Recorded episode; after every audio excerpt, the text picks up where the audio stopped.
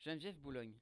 Elle est née le 22 août 1645 à Paris et elle est morte le 5 août 1708 à Aix-en-Provence. Elle est une artiste peintre française. Fille de Louis Boulogne et sœur de Bon Louis et Madeleine Boulogne. Elle a fait une collaboration avec sa sœur Madeleine Boulogne pour peindre l'antichambre de la reine à Versailles. Elle part à Aix-en-Provence pour le travail où elle épouse le sculpteur Jean-Jacques Clérion. Admise à l'Académie royale de peinture et de sculpture, en même temps que sa sœur. Elle peint des sujets historiques et de nature morte, fleurs, des fruits, etc. Comme sa sœur, Geneviève tombe peu à peu dans l'oubli, mais certains de ses tableaux sont préservés en musée. Exemple, antichambre du Grand Couvert. À l'époque, les femmes, les femmes peintres sont sous-estimées. Elles ne sont pas considérées comme des artistes.